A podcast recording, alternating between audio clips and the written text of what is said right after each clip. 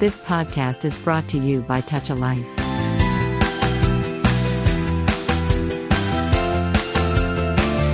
Touch life tall radio శ్రోతలందరికీ హృదయపూర్వక స్వాగతం. నేను వారాలానంద్ వారం వారం సాహితీ శ్రవంతి కార్యక్రమంలో భాగంగా మనం సాహిత్యాన్ని గురించి కవుల గురించి సినిమా పాటల గురించి పాటల రచయిత గురించి దర్శకుల గురించి మొత్తంగా సృజనకారులైనటువంటి కళాకారుల గురించి మాట్లాడుకుంటున్నాం. ఆ క్రమంలో భాగంగా ఈ వారం నేను మీతో తొలి తెలుగు సినిమాకు తొలి పాట రాసిన చందాల కేశవ్ దాస్ గారి గురించి నాలుగు మాటలు మనం మాట్లాడుకుందాం. చందాల కేశవ్ దాస్ గారు తొలినాటి టాకీ సినిమా భక్త ప్రహ్లాదలో తను మొట్టమొదటి పాట రాశారు.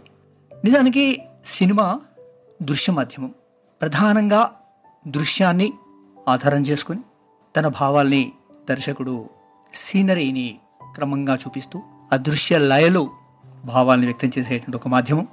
కానీ భారతీయ సినిమాలో పాట లేకుండా సినిమాను ఊహించడం అనేది మామూలుగా సాధ్యం కాదు. ఎంతగా సమాంతర సినిమా పాట ప్రధానం కాదు దృశ్య ప్రధానమైంది సినిమా మాధ్యమం. దృశ్యాన్ని ప్రధానం చేసుకుని కథ చెప్పాలి దృశ్యాన్ని మాధ్యమంగా చేసుకొని కథను నడిపించాలి. దృశ్య మాధ్యమంగానే తాను చెప్పదలుచుకున్న ఉత్తమ విలువలు సామాజిక ఆవిష్కరణలు ఏదైనా సరే తెర మీద కనిపించేదంతా కూడా దృశ్యమానం కావాలి అని సమాంతర సినిమా ప్రధానంగా ప్రబోధిస్తూ పతేరు పంచాల నుంచి అనేకమైన సినిమాలు అనేక మంది చలనచిత్రకారులు సినిమాలు తీసినప్పటికీ భారతీయ ప్రధాన స్రవంతి సినిమాని పాట లేకుండా ఊహించడం కష్టం. ఎందుకంటే పంతొమ్మిది వందల ముప్పై ఒకటిలో వచ్చిన మొట్టమొదటి భారతీయ టాకీ శబ్ద చిత్రం ఆలంమారా నుంచే ఈ పాటలు ఒరవడి కొనసాగుతూ వచ్చింది. అది కేవలం హిందీ సినిమాకి మాత్రమే కాకుండా భారతదేశంలోని అన్ని భాషా సినిమాల్లోకి ఆ పాట అనేటువంటిది పాకిపోయింది. పాట లేకుండా భారతీయ సినిమాని ముఖ్యంగా భారతీయ ప్రధాన స్రవంతి సినిమాని ఊహించడం కష్టం. అయితే మొదటి రోజుల్లో ఒక సినిమాలో ఒక పాట ముఖ్యంగా కథను ముందుకు నడిపించడానికి కథలో భాగంగా కథలో ఆసక్తికరంగా మలచడానికి ప్రేక్షకులకి ఆనందం కలిగించడానికి వీటన్నిటి కారణాలతో పాట పుంజుకుంది. అది జానపదమైన పౌరాణికమైన సాంఘికమైన ఏ సినిమా అయినా ఏ రంగమైనప్పటికీ కూడా పాట ఆ సినిమాలో అంతర్భాగమై ముందుకు సాగుతూ వచ్చింది. కానీ రాను రాను రాను రాను పాటకి సినిమా కథకి పాటకి సినిమా నడకకి అంటే ఆ సినిమాలో కథ నడకకి ఎలాంటి సంబంధం లేకుండా ఒక పాట కోసం ఒక సన్నివేశాన్ని తీసుకొచ్చి ఒక పాటని ఒక భిన్నమైనటువంటి రూపంలో భిన్నమైన టోన్లో చూపించే ఒక ఒరవడి ప్రారంభమైంది. ఇదంతా ఇట్లా ఉన్నప్పటికీ కూడా అసలు ఈ పాటకు సినిమాకి ఆ లంకె ఏదైతే ఉందో ఆ లంకె కొనసాగుతూ ఉన్నది. ఆ లంకె వేయడంలో అంటే ఒక పాటని సినిమాకు పరిచయం చేయడంలో ఒక పాటని సినిమాలో అంతర్భాగం చేయడంలో సంగీతకారుడు దృశ్యకారుడు అయినటువంటి దర్శకుడు గాయకుడు వీటన్నిటితో పాటు గేయాన్ని ఆ పాటని రాసించినటువంటి లిరిసిస్ట్ గేయకారుడు కవి కూడా ప్రధానమైన పాత్ర పోషిస్తాడు. అట్లా మనకు హిందీ సినిమాల్లో అనేక మంది కవుల గురించి సాహితీ శ్రవంతి కార్యక్రమంలో భాగంగా మనం మాట్లాడుకుంటూ వచ్చాం. శైలేంద్ర నుంచి మొదలు పెడితే సాహిల్ ఉద్యానం నుంచి మొదలు పెడితే అట్లా అనేక మంది మాట్లాడుతూ వచ్చాం. ఈ వారం నేను మీతో తెలుగులో మొట్టమొదటి పాట భక్త ప్రహ్లాద సినిమాలో రాసినటువంటి చందాల కేశవ్ దాస్ గురించి నాలుగు మాటలు మీతో పంచుకుంటాను. నిజానికి ప్రపంచంలో మొట్టమొదటిసారిగా వచ్చినటువంటి శబ్ద చిత్రం జార్జ్ సింగర్. జార్జ్ సింగర్ పంతొమ్మిది వందల ఇరవై ఏడులో వచ్చింది. పంతొమ్మిది వందల ఇరవై ఏడులో వచ్చినటువంటి ఆ జార్జ్ సింగర్ సినిమాలో పాల్ డ్రెన్సర్ రాసిన రాయడమే కాదు ఆయనని మ్యూజిక్ కూడా చేశాడు స్వరకల్పన కూడా చేశాడు. ఆల్ జాల్సన్ పాడినటువంటి డర్టీ హ్యాండ్స్ డర్టీ ఫేస్ అనేది ప్రపంచంలోనే మొట్టమొదటి సినిమా పాటగా చరిత్రకెక్కింది. అది వచ్చిన తర్వాత పంతొమ్మిది వందల ముప్పై ఒకటిలో బాంబేలో రాజా హరిశ్చంద్రతో మూకీ సినిమా యుగం ప్రారంభమైన తర్వాత నైన్టీన్ థర్టీ వన్లో పంతొమ్మిది వందల ముప్పై ఒకటిలో మొట్టమొదటిసారిగా టాకీ సినిమా వచ్చింది. ఆ టాకీ సినిమా నేను ఇందాక చెప్పినట్టుగా ఆలం ఆరా. ఆలం ఆరా సినిమాలో డబ్ల్యూఎం ఖాన్ పాడినటువంటి దేదే ఖుదాకే నామ్ సే ప్యారే ఈ పాట మొట్టమొదటి భారతీయ చలనచిత్ర గీతంగా చరిత్రలో నిలబడింది. అట్లా ప్రప్రథమైనటువంటి చలనచిత్ర గీతం ఆలమారాలో వచ్చినప్పుడు దాదాపుగా అదే సమయంలో పంతొమ్మిది వందల ముప్పై ఒకటిలోనే ఇంపీరియల్ మూవీ టోన్ బాంబే వారు తెలుగులో హెచ్ఎం రెడ్డి ద దర్శకత్వంలో రూపొందించినటువంటి భక్త ప్రహ్లాద మొట్టమొదటి శబ్ద చిత్రంగా విడుదలైంది. అంటే మొట్టమొదటి టాకీ తెలుగులో వచ్చింది భక్త ప్రహ్లాద. వింతాయన్ వినన్ సంతసమాయనుగా ఇది మొట్టమొదటి తెలుగు పాటగా రికార్డులకు ఎక్కింది. ఇట్లా ఈ సినీ కవి చందాల కేశవదాస్ గారు రాసారని చరిత్రలో ఉంది. వీటన్నిటి గురించి అనేకమైన చర్చలు జరిగాయి అనేకమైన విమర్శలు జరిగాయి. మొట్టమొదటి పాటకు సంబంధించి ఈ సినిమా చర్చ జరుగుతున్నప్పటికి కూడా చందాల కేశవదాస్ గారు రాసినటువంటి ఆ పాటలు భక్త ప్రహ్లాదలో ఉన్నాయి. కేవలం మొట్టమొదటి నైన్టీన్ థర్టీ వన్లో వచ్చినటువంటి భక్త ప్రహ్లాదలో కాకుండా ఆ తర్వాత వచ్చిన శ్రీకృష్ణ తులాభారం నుంచి మొదలు పెడితే అనేక సినిమాల్లో చందాల కేశవదాస్ గారి పాటలు ఉన్నాయి చందాల కేశవదాస్ గారు కనకతార నాటక రచయితగా సుప్రసిద్ధులు. చందాల కేశవదాస్ గారి గురించి వారి జీవితాన్ని గురించి నాలుగు మాటలు మీతో మాట్లాడతానన్నాను. చందాల కేశవదాస్ గారు పద్దెనిమిది వందల డెబ్బై ఆరు జూన్ ఇరవైన ఖమ్మం జిల్లా జక్కేపల్లి గ్రామంలో జన్మించారు. వారి తల్లిదండ్రులు పాపమ్మ లక్ష్మీనారాయణ. తండ్రి దగ్గరే చదువులో తొలినాళ్ళలో పాఠాలు నేర్చుకున్నారు. కానీ చాలా చిన్నతనంలోనే తండ్రిని కోల్పోయి పెద్దన్న వెంకటరామయ్య గారి దగ్గరికి వెళ్ళి ఆధ్యాత్మిక విద్యను చందాల కేశవదాస్ గారు అభ్యసించడం మొదలుపెట్టారు. కొంతకాలం తర్వాత కేశవదాస్ గారు తిరువూరులోని కాబోలు రామయ్య గారి కూతురు చిట్టమ్మను వివాహం చేసుకున్నారు. జక్కేపల్లి వదిలేసి ఖమ్మంలో కాపురం పెట్టారు. కేశవదాస్ గారికి రామకవి కృష్ణమూర్తి సీతారామయ్య అనే కుమారుడు ఆండాళ్ళు అనే కూతురు జన్మించారు. కేశవదాస్ తండ్రి వైద్యుడిగా ఉండేవారు. తండ్రి నుంచి వైద్య వృత్తిని తాను కూడా స్వీకరించి ప్రజలకు ఉచిత వైద్యం చేసే పని ప్రారంభించారు. ఆ వృత్తిలో ఉంటూనే కవిగా గాయకునిగా కూడా పేరు తెచ్చుకున్నారు. అంతేకాదు హరికథా గానం ప్రారంభించి హరిదాస్గా కూడా సుప్రసిద్ధులయ్యారు. వారి హరికథా గానాన్ని విన్న సుప్రసిద్ధ రచయిత శ్రీపాద కృష్ణమూర్తి పరమానందంతో సంతోషంతో అభినవ సూత అనే బిరుదుని దాస్ గారికి ప్రదానం చేశారు. నల్గొండ జిల్లా కోదాడ మండలంలోని తమ్మర గ్రామానికి వెళ్ళిన కేశవదాస్కు అక్కడ ప్రధాన అర్చకులైనటువంటి నరహరి నరసింహాచారి గారితో పరిచయం కుదిరాక కేశవ శతకం స్తోత్రాలు హెచ్చరికలు మంగళహారతులు సంకీర్తనలు మొదలైన సాహిత్య ప్రక్రియలకు విరివిగా చేపట్టారు.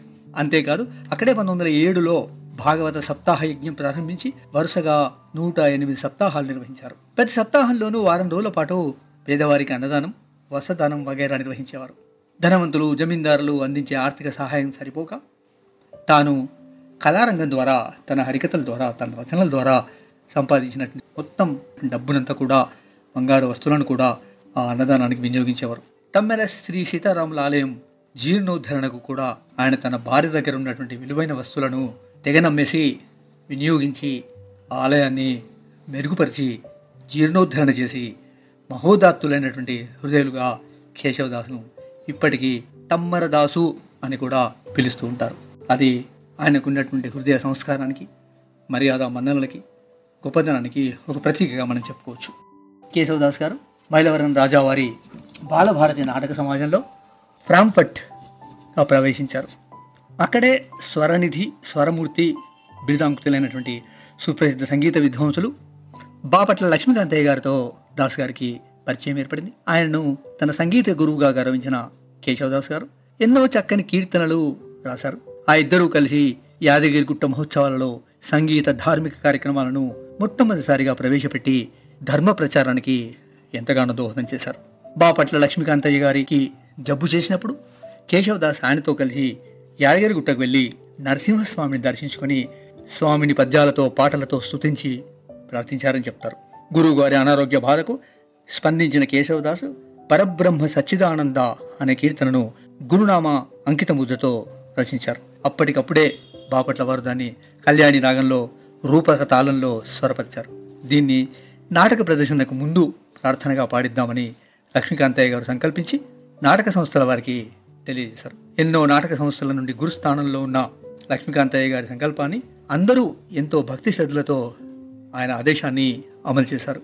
ఇప్పటికీ ఎన్నో నాటక సంస్థలు పరిషత్తులు విశేషించి సురభి నాటక సంఘాల వాళ్ళు ఈ గీతాన్ని మధురంగా ఆలపించడం ఎంతో ఆనందదాయకంగా ఉంటుంది ఎంతో సంతోషంగా ఉంటుంది. నా నాటకాల్ని ఇష్టపడే వాళ్ళకి నాటకాలను చూసే వాళ్ళకి నిజంగా నాటకం తెర ఎత్తి ఎత్తగానే వినిపించేటువంటి అద్భుతమైన పరబ్రహ్మ పరమేశ్వర దాన్ని కేశవదాస్ గారు రాశారు. ఇంకో విశేషం ఏంటంటే ఈ గీత పల్లవిని మాత్రమే స్వీకరించి పంతొమ్మిది వందల ముప్పై ఏడులో తీసిన భక్త ధృవ అనే హిందీ సినిమా టైటిల్స్ నేపథ్యంలో వినిపించారు. ఈ సినిమాకు పండిట్ శాంతిలాల్ దర్శకుడు శంకర్ వ్యాస్ సంగీతకర్త.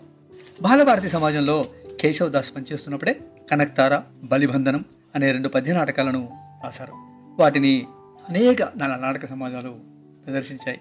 వాటిలో ముఖ్యంగా కనకతార నాటకం విపరీతమైనటువంటి జనాదరణ పొందింది. పంతొమ్మిది వందల పదకొండులో రచింపబడిన కనక్తార నాటకం సుమారు రెండు వేలకు పైగా ప్రదర్శనలు పొంది దాస్ గారిని ప్రముఖ నాటక రచయితల జాబితాలోకి చేసింది. ఈ నాటకం మన రాష్ట్రంలోనే కాక బెంగళూరు పూనా రంగూన్ బాంబే కలకటా మద్రాస్ మొదలైన ఇతర రంగాల్లో కూడా ప్రశస్తమైన పేరు తెచ్చింది. దాన్ని జగ్గయ్యపేటలో ప్రదర్శిస్తున్నప్పుడు కుర్రసేన పాత్రధారి రాలేకపోతే కేశవదాస్ గారే తానే నటుడుగా ఆ పాత్రను ధరించి నాటకాన్ని రక్తి కట్టించారు. కుదరవల్లి నాటక సమాజం వారు ఈ నాటకాన్ని ప్రదర్శించినప్పుడు పద్మశ్రీ డాక్టర్ అక్కినేని నాగేశ్వరరావు తార పాత్రను ధరించి ప్రేక్షకుల ప్రశంసలు పొందారు. మరో సందర్భంలో పుట్టపర్తి సాయిబాబా వారు తన చిన్నతనంలో ఈ కనకతార నాటకంలోని తార వేషం వేసి తల్లి అయిన ఈశ్వరాంబను మురిపింపజేశారు. అంటే దాస్ గారు రాసినటువంటి నాటకంలో అక్కినే నాగేశ్వరరావు గారు ప్రధాన పాత్ర పోషించారు ఒక సందర్భంలో. పుట్టపర్తి సత్య సాయిబాబా గారు కూడా ఒక పాత్రను పోషించారు. అంటే ఆనాటికి చందాల కేశవదాస్ గారి రచన నాటకం ఎంత ప్రశస్తంగా ఎంత జనాదరణతో నిలబడిందో ఈ రెండు ఉదాహరణలు చాలా అనిపిస్తాయి. కనక్తార నాటకానికి ఉన్న ప్రశస్తిని గమనించి సరస్వతి టాకీస్ వారు పంతొమ్మిది వందల ముప్పై ఏడులో ఈ నాటక ఇతివృత్తాన్ని సినిమాగా తీశారు. ఈ సినిమా ద్వారా సముద్రాల రాఘవాచార్య గారు మాటల రచయితగా పరిచయమయ్యారు. ఈ సినిమాకు హెచ్వి బాబు దర్శకులుగా ఉన్నారు. దీన్నే పంతొమ్మిది వందల యాభై ఆరులో గోకుల్ ప్రొడక్షన్ వాళ్ళు రజనీకాంత్ దర్శకత్వంలో తీసినప్పుడు ఘంటసాల స్వరకర్తగా పనిచేసి కమ్మని బాణీలు కూడా అప్పుడు రూపొందించారు. అయితే కేశవదాస్ గారి కనకతార నాటకం నుంచి మూడు పాటలు రెండు పద్యాలను ఈ రెండు సినిమాల్లో కూడా వాడుకున్నారు. పంతొమ్మిది వందల ఇరవై రెండు నుండి నిరాఘాటంగా సాగిపోతున్న ముత్తరాజు సుబ్బారావు గారి శ్రీకృష్ణ తులాభారం నాటకంలోని ఇరవై రెండు పాటలను చందాల కేశవదాస్ గారి రాశారు. ఈ పాటలను కురుకూరి సుబ్బారావు పంతొమ్మిది వందల ఇరవై తొమ్మిదిలో పుస్తకంగా చేశారు ఆ పాటలోని భలే మంచి చౌక బేరము అనే పాట ఎంతో ప్రసిద్ధి పొందింది. దీంతో పాటు మునివరా ఇటుల్ కొట్టు కొట్టండిరా పాటలు కూడా గొప్ప ప్రజాదరణ పొందాయి. పాపులర్ సాంగ్స్గా పడ్డాయి. అందుకే శ్రీకృష్ణ తులాభారం పంతొమ్మిది వందల ముప్పై ఐదు పంతొమ్మిది వందల యాభై ఐదు పంతొమ్మిది వందల అరవై ఆరు సంవత్సరాల్లో వరుసగా అదే సబ్జెక్ట్తో సినిమాలు రూపొందించారు. ఆ మూడు సినిమాల్లో కూడా ఈ పాటలు చోటు సంపాదించుకున్నాయి. ఆ మూడు సినిమాల్లో కూడా చందాల కేశవ్ గారు రాసినటువంటి ఈ మూడు పాటల్ని ఆయా సందర్భాల్లో వాడుకున్నారు. అంతేకాకుండా భలే మంచి చౌకబేరము పాటను టి. చలపతిరావు కె. రఘురామయ్యలే కాక ఘంటసాల గారు కూడా పాడడం చెప్పుకోదగిన ప్రధాన విశేషంగా నేను భావిస్తాను. అట్లాగే భలే మంచి చౌకబేరము పాట పల్లవి సులభగ్రాహ్యంగా ఉండి సమాజంలోకి బాగా చొచ్చుకుపోయింది. ఆ రోజు నుంచి ఈ రోజు వరకు కూడా ఆ పాట వింటే చాలు చాలా ఆసక్తిగా వింటారు చాలా ఆసక్తిగా చూస్తారు. ప్రజల నోట్లలో ఆ పాట నలిగిపోయింది చాలా పాపులర్ అయింది. దీనికి వ్యాపార ప్రచార ప్రకటనలో ఎన్నో ప్యారడీలు కూడా వచ్చాయి. ఇప్పటికీ పత్రికా రంగంలో ప్రధాన శీర్షికలకు ఈ పల్లవి ఉపయోగపడుతూనే ఉంది. దాని సార్వజనీనతను నిరూపించుకుంటూనే ఉంది. బలే మంచి చౌక బేరము ఇది సమయము మించినన్ దొరుకదు. త్వరంగనుడు సుజనులార బలే మంచి చౌక బేరము విలువ ఇంత జన్ని చెప్పుట కలవి గాని బేరము విలువ ఇంత జన్ని చెప్పుట కలవి గాని బేరము చలిన జగర్భాదులవు ఘనుల కందని బేరము. కలుముల చేడియకు సతము నిలయమైన బేరము. ఫలాపేక్ష రహిత భక్త సులభమైన బేరము. బలే మంచి చౌక బేరము. ఇది సమయము మించినన్ దొరుకదు. త్వరంగొనుడు సుజనులార బలే మంచి చౌక బేరము. ఏమిటి విటూరం ఆ లక్ష్మీనాథుని మీరు అమ్మడం మేం కొండమా మహర్షి? మేము మా ధనం అన్ని ఆయనే. ఆయన్ని కొనడం మా తరం కాదు. మీకు నమస్కారం. మీ తరం కాకపోతే మరో వాడలో అమ్ముతాను. పదవయ్యా కృష్ణయ్య. అలాగే స్వామి.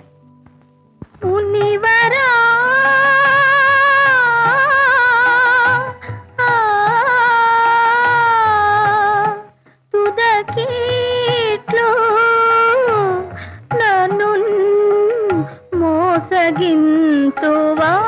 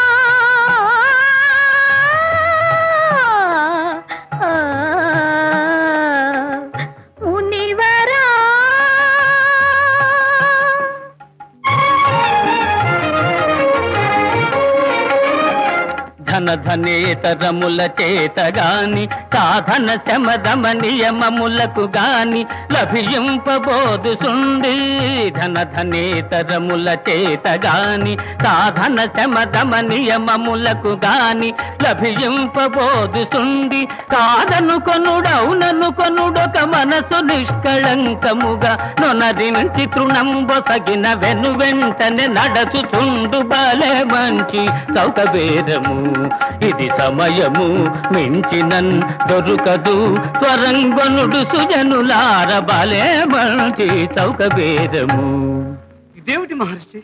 జగన్నాథుణ్ణి నడివీధిలో విక్రయిస్తున్నారా? ఏమిటి ఈ అక్రమం? సక్రమమేనయ్యా. సత్యభామాదేవి సర్వాధికారాలతో ఈ స్వామిని నాకు దానం చేసింది. వెయ్యి గుళ్ళ పూజారిని ఈయన్ని నేనేం చేసుకుంటానయ్యా? అందుకే నడివీధిలో పెట్టి విక్రయిస్తున్నాను. అపచారం అపచారం. ఇక్కడ కొనేవారు ఎవరు లే అవును. ఎవరులే. ఏమి సేతు ఎటు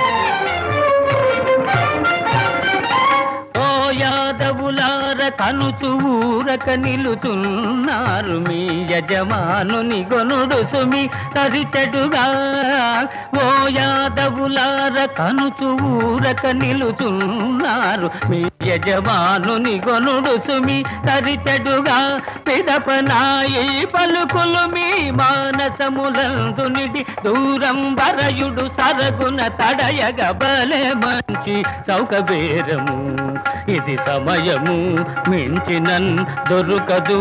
త్వరంగనుడు సుజనులార బలే మంచి చౌకబేరము కనక్తారా నాటకం శ్రీకృష్ణ తులావారం పాటలు కళాభిమానుల మనసులను దోచుకుని విజయ పతాకాన్ని ఎగరవేస్తూ కేశవదాస్ గారి కీర్తి ప్రతిష్టలను కలకత్తా దాకా వ్యాపింపజేశాయి. మద్రాసు బాంబే నగరాల్లో యశస్సౌరభాల్ని ఉపాలింపజేశాయి గాంధీజీ మోతిలాల్ నెహ్రూలను స్తుతిస్తూ కేశవదాస్ గారు రాసినటువంటి పాటలను ఆకుల నరసింహారావు గారు ఆలపించి రికార్డుగా విడుదల చేశారు. పంతొమ్మిది వందల ముప్పై ఒకటిలో మొట్టమొదటిసారిగా భక్త ప్రహ్లాద తీస్తున్నటువంటి సమయంలో హెచ్ఎం రెడ్డి గారు హిరణ్యకశపుడు లీలావతి చేత ప్రహ్లాదునికి విషయం ఇప్పించే సన్నివేశాన్ని కల్పించి అందులో రసోద్దీపకమైన పాట ఒకటి చిత్రించాలనుకున్నారు అప్పుడు ఆ కాలంలో కథ రాసి కథను అనుకుని కథను ఒక సీనరీస్ని డివైడ్ చేసుకుని డిసైడ్ చేసుకున్న తర్వాత ఏ సందర్భంలో పాట వస్తే ఆ కథకి ప్రదర్శనకి బలంగా ఉంటుందో దర్శకులు నిర్ణయించేవాళ్ళు. అట్లా ఆ క్రమంలో హెచ్ఎం రెడ్డి గారు ఆ సన్నివేశాన్ని నిర్మించినప్పుడు దాన్ని రాయించుకోవడానికి మాటలు పాటలు రాసినటువంటి ధర్మవనము రా రామకృష్ణ వారు జీవించి లేరు గనక అప్పటికే కనెక్టారా నాటకర్తగా పేరు పొందిన చందాల కేశవదాస్ గారిని హెచ్ఎం రెడ్డి గారు బిగించుకొని తన ఆలోచన చెప్పారు. ఈ సన్నివేశంలో ఒక పాట కావాలి. ఈ సన్నివేశానికి ఒక పాట రాయండి అని చెప్పగానే వెంటనే దాస్ గారు పరితాప భారంబు భరింపతరమా అనే పాట రాసిచ్చారు దీన్ని ఆ సినిమాలో లీలావతిగా నటించిన సురభి కమలాభాయ్ మధురంగా ఆలపించారు. అదేవిధంగా తనయా ఇటులన్ అనే పాటను కూడా ఆమె పాడారు. భీకరంబు నా ప్రతాపమునకు అనే పాటను మునుపల్లె సుబ్బయ్య గారు ఆలపించారు. ఈ మూడు పాటలను తమ నాటకంలో కూడా చేర్చుకొని సురభి నాటక సంస్థ వారు ఇప్పటికీ తమ ప్రహ్లాద నాటకంలో ఆలపిస్తూ ఉండడం గమనార్హం. పంతొమ్మిది ముప్పై ఐదులో కలకట్టాలోని అరోరా ఫిల్మ్ కార్పొరేషన్ వారు దాసరి కోటిరత్నం సహకారంతో తీసిన సతీ అనసూయ సినిమాకు కథ మాటలు పాటలు పద్యాలు మొత్తం అన్నింటినీ రచించడానికి చందాల కేశవదాస్ గారిని విజ్ఞప్తి చేశారు. ఆయన పాటలన్నీ రాశారు. కందిబండ హుజూర్ నగర్ బేతవోలు సూర్యాపేట పట్టణాల్లో దాస్ గారు అష్టావధానాలు చేశారు. అంటే అటు సినిమాలో పాటలు రాస్తూనే నాటకాలు రాస్తూనే తన శక్తిని నిరూపించుకుంటూ అష్టావధానాలు కూడా చేశారు. పాండుగంటి లక్ష్మీనరసింహరావు గారి రాధాకృష్ణ నాటకానికి సోమరాజు రామానుజరావు గారి సతీ సక్కుబాయి నాటకానికి అన్ని పాటల్ని కేశవదాస్ గారే రాశారు. బాలరాజు లంకా దహనం సినిమాలకు కూడా తన రచనా కౌశల్యాన్ని అందించారు. ఘన చరిత్ర కలిగిన తెలుగు నాటక రంగస్థలం ఇప్పటికీ పరబ్రహ్మ పరమేశ్వర అని ఆలపిస్తూ రసాత్మక ప్రదర్శనలకు తెరలేపుతూ ఉన్నదంటే అందుకు ఆ సంగీత సాహిత్యాల సజీవ సుధా మాధుర్యమే కారణమవుతుందని చెప్పడం ఎంతమాత్రం అతిశయోక్తి కాదు. కేశవదాస్ గారు అన్ని ప్రాంతాల్లో పర్యటిస్తూ నట దర్శక గాయక కథక అవధాన వైద్య సంఘసేవక సప్తాహ నిర్వాహక పాత్రలను నిర్వహిస్తూ బహుముఖ ప్రజ్ఞాశాలిగా బహుముఖ శక్తివంతుడిగా తన ప్రతిభను నిరూపిస్తూ వెళ్ళారు. పంతొమ్మిది వందల నలభై ఎనిమిది తర్వాత ఖమ్మం నుండి సూర్యాపేటకు దగ్గరగా ఉన్న నాయకన్ గూడెం చేరారు. పిల్లలు ఎక్కడి వారక్కడ స్థిరపడిపోయారు. దాస్ గారు యువ కళాకారునిగా అప్పటికే ప్రసిద్ధి పొందిన శ్రీ గంధన్ నర్సయ్య గారితో ఆండాలకు వివాహం జరిపించారు. ఆ దంపతులు మునగాలలో స్థిరపడ్డారు. ఎవరూ తోడు లేని ఒంటరి జీవితాన్ని తపస్సులాగా గడిపి చందాల కేశవదాస్ గారు పంతొమ్మిది వందల యాభై ఆరు మే పద్నాలుగున ఈ లోకాన్ని విడిచి వెళ్ళించారు. ఇప్పటికీ వారి సమాధి నాయకన్గూడెంలో ఉంది. ఎవరైనా మహానుభావులు ఉదారంగా ముందుకొచ్చి ఆ సమాధిని పుణ్యస్థలంగా తీర్చిదిద్దాల్సిన అవసరం ఉంది. ఒక కళాకారుడిగా ఒక రచయితగా ఒక నాటకకర్తగా చందాల కేశవ దాస్ గారి ప్రతిష్టను గౌరవాన్ని నిలబెట్టే పని చేయాల్సిన అవసరం ఉంది. అట్లాగే ప్రతి సంవత్సరం అక్కడే ఆయన పుణ్యస్థలంగా ఏదైతే ఆయన సమాధి ఉందో ఆ సమాధి దగ్గరే సాహిత్య కార్యక్రమాలు సంగీత కార్యక్రమాలు కూడా నిర్వహిస్తే చాలా బాగుంటుంది. అట్లా అపూర్వ ప్రతిభాశాలి బహుముఖ ప్రజ్ఞాశీలుడైన కేశవదాస్ గారు తన తొలి పాటతో ఏ, సినీ కవిగా నిలబడ్డారు. ఆ తర్వాత అనేక సినిమాలకి పాటలు రాశారు పద్యాలు రాశారు. ఆయన పంతొమ్మిది వందల అరవై ఏడు ప్రాంతంలో సురేష్ ప్రొడక్షన్స్ వాళ్ళు తీసినటువంటి శ్రీకృష్ణ తులాభారంలో ఆయన పాటల్ని యథాతథంగా వాడుకున్నారని ఇందాక చెప్పుకున్నాం అది వాడుకున్నప్పుడు ఆయన పేరు కూడా టైటిల్స్లో వేయలేదు. అప్పుడు దాసు గారి అబ్బాయి ఖమ్మం కోర్టులో కేసు వేసి తండ్రి గారి హక్కుని కాపాడారు. అప్పుడు ఆ ఖమ్మం కోర్టు తీర్పును అనుసరించి సురేష్ ప్రొడక్షన్స్ అధినేత రామానాయుడు గారు ఆ తర్వాత శ్రీకృష్ణ తులాభారం సినిమా టైటిల్స్లో చందాల కేశవదాస్ గారి పేరు ప్రముఖంగా వేసి పాటల రచయితగా గౌరవించారు. ఇట్లా అనేకమైనటువంటి కృషి అంతే పాటలు రాసి ఎంతో పేరు తెచ్చుకున్నటువంటి చందాల కేశవదాస్ గారు భక్త ప్రహ్లాద పాటతో సహా నేను ఇందాక చెప్పినటువంటి అనేక సినిమాలకి ఆయన పనిచేశారు. ఆయన సినిమా పాటల పుస్తకం చరిత్రలో కూడా నిలబడిపోయింది. అట్లా హెచ్ఎం రెడ్డి దర్శకత్వంలో వీళ్ళు విడుదలైన కాళిదాసు తమిళ చిత్రంలో అనేక పాటల్ని అనేక మాటల్ని రాశారు. ఉద్దండ పండితులైనటువంటి చందాల కేశవదాస్ గారి నుంచి ఈ నాలుగు మాటలు మాట్లాడే అవకాశం నాకు కలిగినందుకు సంతోషం ప్రకటిస్తూ సినిమాకి పాటకి మధ్య ఉన్న అనుబంధం నేను ఇందాక చెప్తూ ఉన్నాను. భారతీయ సినిమాని భారతీయ సినిమా నుంచి పాటని వేరు చేయడం అంత సులభంగా కాదు.